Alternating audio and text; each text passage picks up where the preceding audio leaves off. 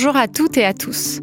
Pour cette nouvelle édition de l'émission Profession chercheur, l'atelier studio d'Euphonia et Radio Grenouille nous ont accueillis dans le cadre de la formation doctorale d'Aix-Marseille Université consacrée à la communication scientifique.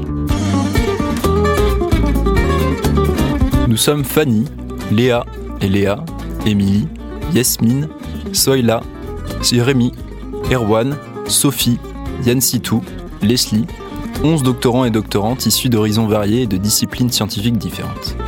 Pendant 5 jours, en janvier 2024, sur Marseille, nous nous sommes vus offrir un espace de liberté. Dans cette bulle de respiration, nous avons pu confronter nos représentations et nos questionnements sur la recherche, partager nos inquiétudes et nos inspirations, et surtout rencontrer nos humanités derrière notre costume de chercheur. À la manière d'un artiste devant sa toile, à partir du chaos de nos idées, nous avons tissé des liens, créé des ponts et produit trois objets radiophoniques colorés et singuliers. La thèse Le monde et moi invite à ouvrir une réflexion à quatre sur les rapports entre recherche et société. Un amour de thèse vous propose une conversation à cinq sur le rapport qu'entretiennent les doctorants à la recherche. Enfin, le trio Art et Sciences vous invite à vous interroger sur le lien entre ces deux domaines à travers les points de vue de ces doctorants. Nous vous souhaitons une bonne écoute.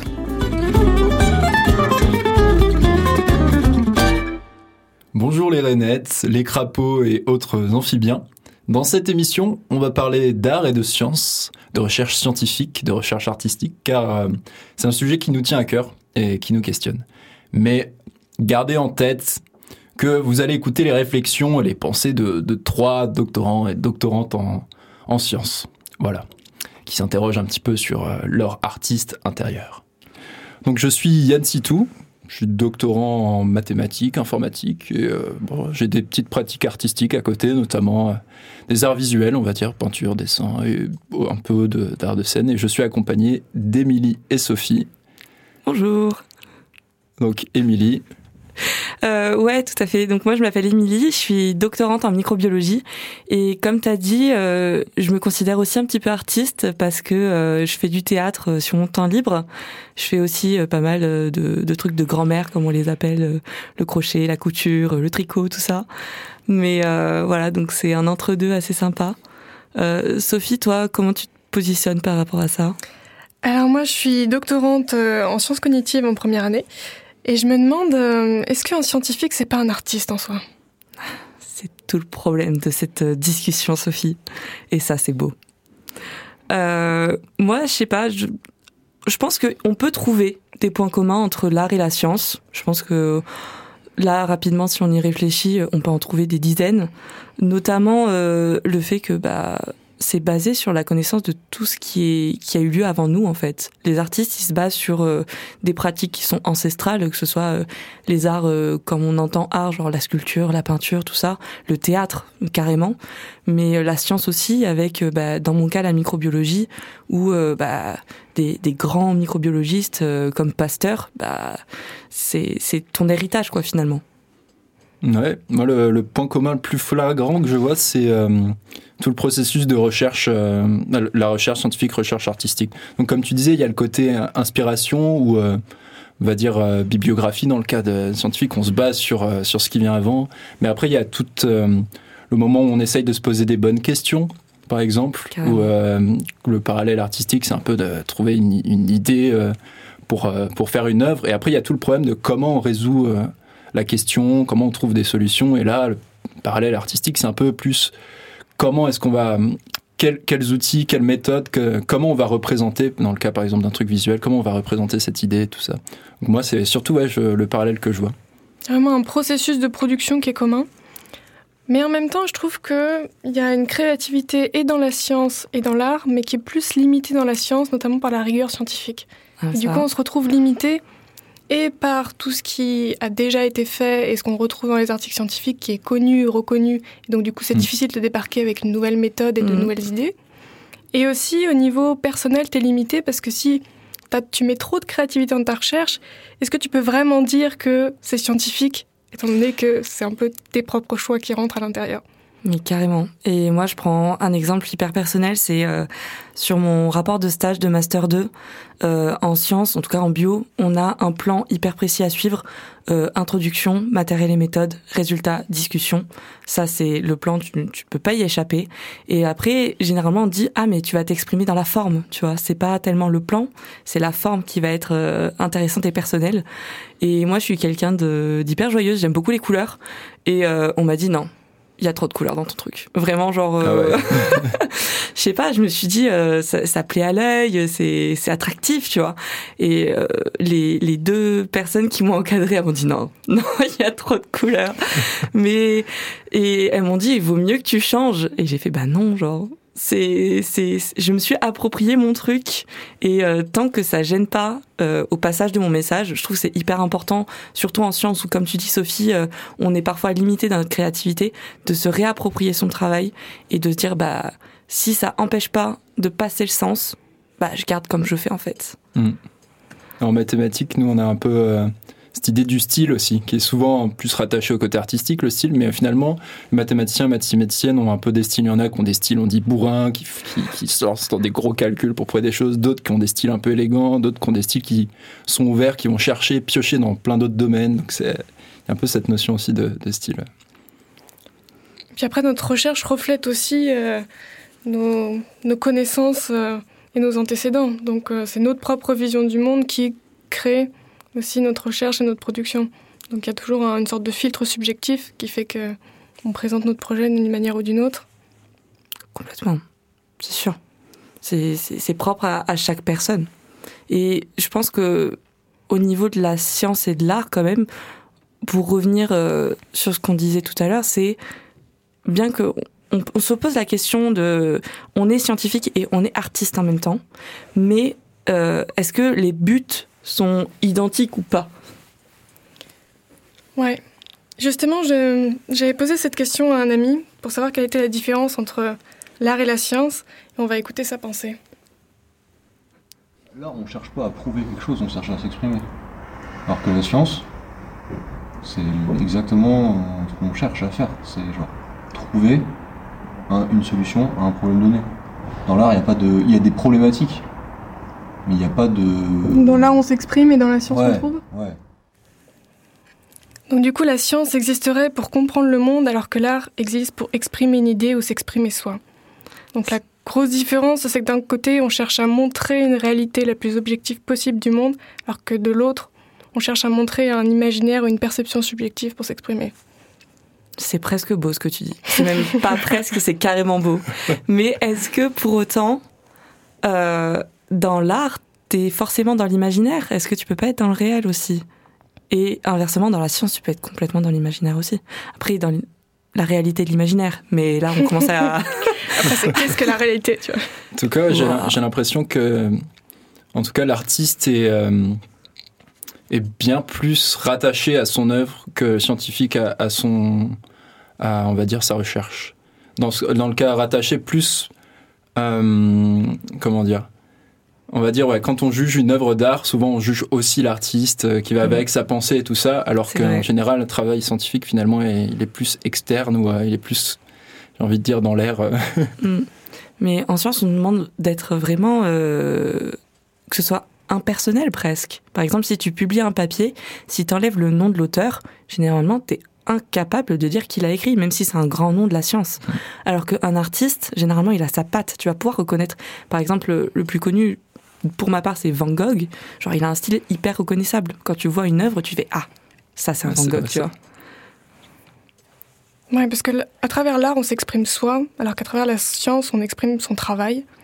Et donc, et, par, euh, et puis en plus, l'art, il appartient à l'artiste, alors que la science, elle appartient pas aux scientifiques. Elle appartient à tout le monde et au laboratoire de recherche. Et donc, il y a cette notion de propriété de sa propre œuvre qui apparaît aussi. Est-ce que tu penses que du coup les artistes sont égoïstes et que les scientifiques euh, se donnent dans le monde? C'est est-ce que ça c'est ça que tu me dis Sophie? Bah, disons qu'ils n'ont pas le même but. Il y a un but qui est plus tourné vers l'extérieur, peut-être, et un but euh, plus personnel dans l'art. Hmm. Après, ouais, dans le cas des- de leur représentation sociale, finalement, il y a, il y a un truc en commun entre l'artiste et le scientifique, c'est que les deux, ils sont un peu décrits comme des, des, personnages qui sont un peu à part de la société, un peu loufoques aussi, et un peu incompris. C'est un peu des, des choses qu'on retrouve dans, dans les deux stéréotypes un petit peu. Ils sont un peu admirés et un peu incompris. Ouais. ouais. Euh, nous, en tant que doctorants, on se retrouve beaucoup là-dedans. Euh, on, on, on, en a déjà parlé. Euh. Au plus tu arrives dans les études, au plus tu arrives loin sur un sujet qui est pointu, au plus tu te sens seul parce que vous n'êtes pas beaucoup à étudier ça. C'est ça que je veux dire. C'est que au plus tu avances, au plus tu es seul. Même sur son, ton sujet de thèse, généralement, ton directeur de thèse, il te suit beaucoup au début, et après, au bout d'un moment, euh, c'est ton sujet, c'est plus vraiment le sien. Et en même temps, tu as la pression de ta discipline et des études qui ont été faites avant sur toi. Ce qui fait que tu, tu poses ta pierre sur un immense édifice où tu poses ta petite poussière de, de ton avancée scientifique. Et donc, il faut quand même que ta poussière ait un sens et que tu, la, tu représentes un peu ta discipline? Ah bah ça, euh, la quête de sens, que ce soit en art et en sciences, euh, je pense c'est encore un point commun qu'on peut trouver facilement. Hein Effectivement. Après, la, ouais, la, la science et l'art, euh, on va dire, ils interagissent de beaucoup de manières. Donc, on peut se demander si effectivement le scientifique est un artiste, on peut se demander l'inverse, est-ce que l'artiste est un scientifique, mais, euh, mais surtout on peut se demander comment les deux interagissent. Et alors il y a, y a, plein, plein de cas différents. Et, euh, alors notamment, il y avait euh, une de tes amies, euh, Kenza, c'est ça, une de tes amies, Emily, Ouais. qui... euh, Kenza, la fameuse, qu'on a déjà entendue euh, sur une émission précédente, et euh, à qui j'ai posé la question, à ton avis, est-ce que l'art c'est de la science? Ou est-ce que la science c'est de l'art? Alors, je suis pas trop dans la philosophie, mais pour ma part, je dirais pas que la science c'est de l'art. Je dirais plus que l'art c'est de la science. Enfin, euh, je m'y connais pas non plus euh, dans l'art, mais euh, je crois que quand on mélange deux couleurs, ça fait d'autres, enfin, ça fait de nouvelles couleurs. Donc pour moi, il y a une réaction chimique. Donc, pour moi, ça fait partie un peu de la science. Alors c'est euh, bah, c'est quelque chose qui me parle beaucoup cet exemple de couleur. Donc la couleur c'est un peu un objet qui est étudié beaucoup en matière artistique, mais beaucoup en sciences. L'aspect sciences cognitives derrière la couleur, l'aspect physique. Et euh, j'avais même fait un stage moi en mathématiques et informatique sur sur la couleur. euh. Donc ouais, ça fait partie des, choses comme ça. euh, des, grands liens. Il se trouve qu'à certaines époques où tous les peintres finalement étaient aussi chimistes parce qu'ils devaient comprendre comment mélanger les pigments, comment marcher les liants, les choses comme ça pour avoir des, textures des, et certaines couleurs. Carrément, et je pense que même à l'heure actuelle, en école des beaux-arts, ils étudient encore tout ça, la, chimie des pigments, de, comment les couleurs fonctionnent euh, entre elles. Euh, Il y a aussi, euh, je suis beaucoup sur TikTok, Instagram, des gens qui parlent de la différence de couleur. Par exemple, si tu es sur un fond blanc, ta couleur, elle va paraître bleu foncé, mais si tu es sur un fond noir, elle va apparaître bleu clair à l'œil, alors que c'est exactement la même couleur. Moi, je trouve ça dingue en fonction de l'environnement, la chose que tu regardes, c'est pas la même chose. c'est un peu fou quand même. Il y a plein d'exemples comme ça ouais, de, de sujets un peu transverses. Bah, il se trouve que moi, un, un- un des domaines que j'ai étudié, c'est informatique graphique. Et c'est justement un peu toutes les méthodes mathématiques derrière, on va dire, ce qui sert à la création visuelle. Donc typiquement animation 2D, 3D, tout ça. Donc là, c'est un fort lien. Et par exemple, là, euh, il y avait un congrès national justement d'informatique graphique. Et, euh, et durant le congrès, il y avait toute une séance où on regardait des productions euh, visuelles de- d'étudiants qui utilisaient certaines méthodes. Euh, Donc c'était surtout des, des- des écoles d'art. Donc c'est c'est assez parlant. ouais. Donc la science sera la base de l'art. Mais est-ce que est-ce la- qu'on retrouve l'art serait l'art pas la base de la science? la science? Comment on utilise l'art dans la science? L'art dans la science, ben moi ça me fait penser à une expérience. Alors me demandez pas qui, mais je sais que ça a été fait. Euh, c'est des des botanistes qui ont rencontré euh, des musiciens euh, et ils se sont dit mais euh, est-ce que la musique ça pourrait pas impacter la pousse des plantes? Et ils se sont rendus compte que les plantes en question, si tu leur mets de la musique classique, elles poussent mieux. Donc moi je propose euh, qu'on investisse dans des grosses enceintes et qu'on fasse qu'on mette de la musique classique euh, au niveau des champs et comme ça euh, on va guérir tout le monde quoi. C'est la solution à tout la musique classique. Alors l'art dans la science, moi ça m'évoque les illustrateurs, illustratistes scientifiques, par exemple. Oui. Complètement. Euh, il y en a, voilà, c'est leur job d'essayer de, dessiner. Alors ça marche beaucoup en biologie, euh, par exemple pour des espèces ou des choses comme ça. Mais même, euh, moi je me souviens d'un papier de physique. C'était de la physique quantique un peu bizarre, qui utilisait des trucs, ça s'appelle la topologie, avec des nœuds, hein, des, trucs vraiment abstraits. Déjà, tu utilises le mot quantique, moi tu m'as perdu. Donc... Il y avait des super illustrations. Et euh, moi, j'ai jamais, j'ai pas lu ce qu'il y avait écrit en fait euh, dans le papier. Euh, c'était, c'était pas du tout mon domaine, mais j'ai gardé quand même le, papier en, réserve parce que les illustrations étaient incroyables et voilà, c'était une certaine personne. C'est méga stylé. Et tu sais pas, hein, peut-être pour un prochain papier, tu contactes le gars et tu dis, hey, tu veux pas illustrer mon petit, mon petit truc mathématique là Ça va être super stylé. Puis c'est vrai qu'une partie du travail de recherche, c'est justement arriver à faire comprendre notre recherche, à faire comprendre ce qu'on trouve. Donc il y a bien tout un processus mm. de création pour arriver à faire comprendre à tout le monde et à... Complètement. Mm. Et même, euh, c'est dans le même cas dans les artistes. C'est l'artiste, surtout, je connais pas exactement les termes à, utiliser, mais dans l'art moderne, où les trucs, c'est pas des peintures, c'est pas des sculptures, euh, où c'est peut-être un peu plus abstrait, euh, sans l'explication de l'artiste, t'es là, mais c'est juste euh, un urinoir retourné, quoi. C'est, tu comprends pas à quoi ça correspond.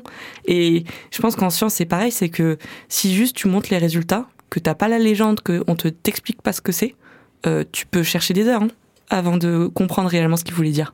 Pour finir, je voulais quand même euh, faire un petit jeu parce que on se pose la question beaucoup euh, art, science, science, art, et je suis allée regarder la définition d'art et science et j'ai une définition là sous les yeux que je vais vous lire et j'aimerais savoir à votre avis, est-ce que c'est la définition de l'art ou de la science?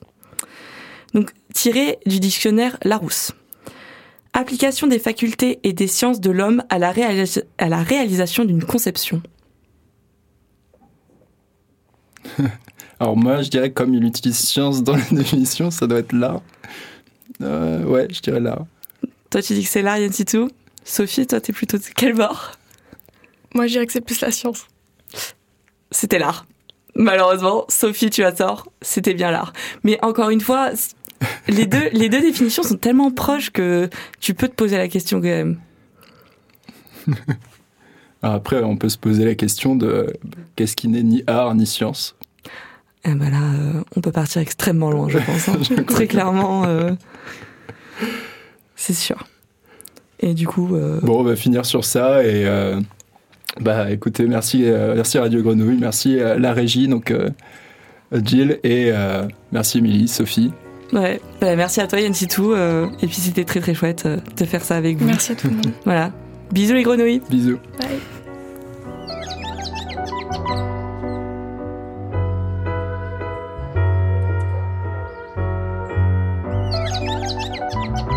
Science et art sont presque indiscernables dans la période de l'observation et de la méditation. Pour se séparer dans l'expression, se rapprocher dans l'ordonnance, se diviser définitivement dans les résultats. Paul Valéry.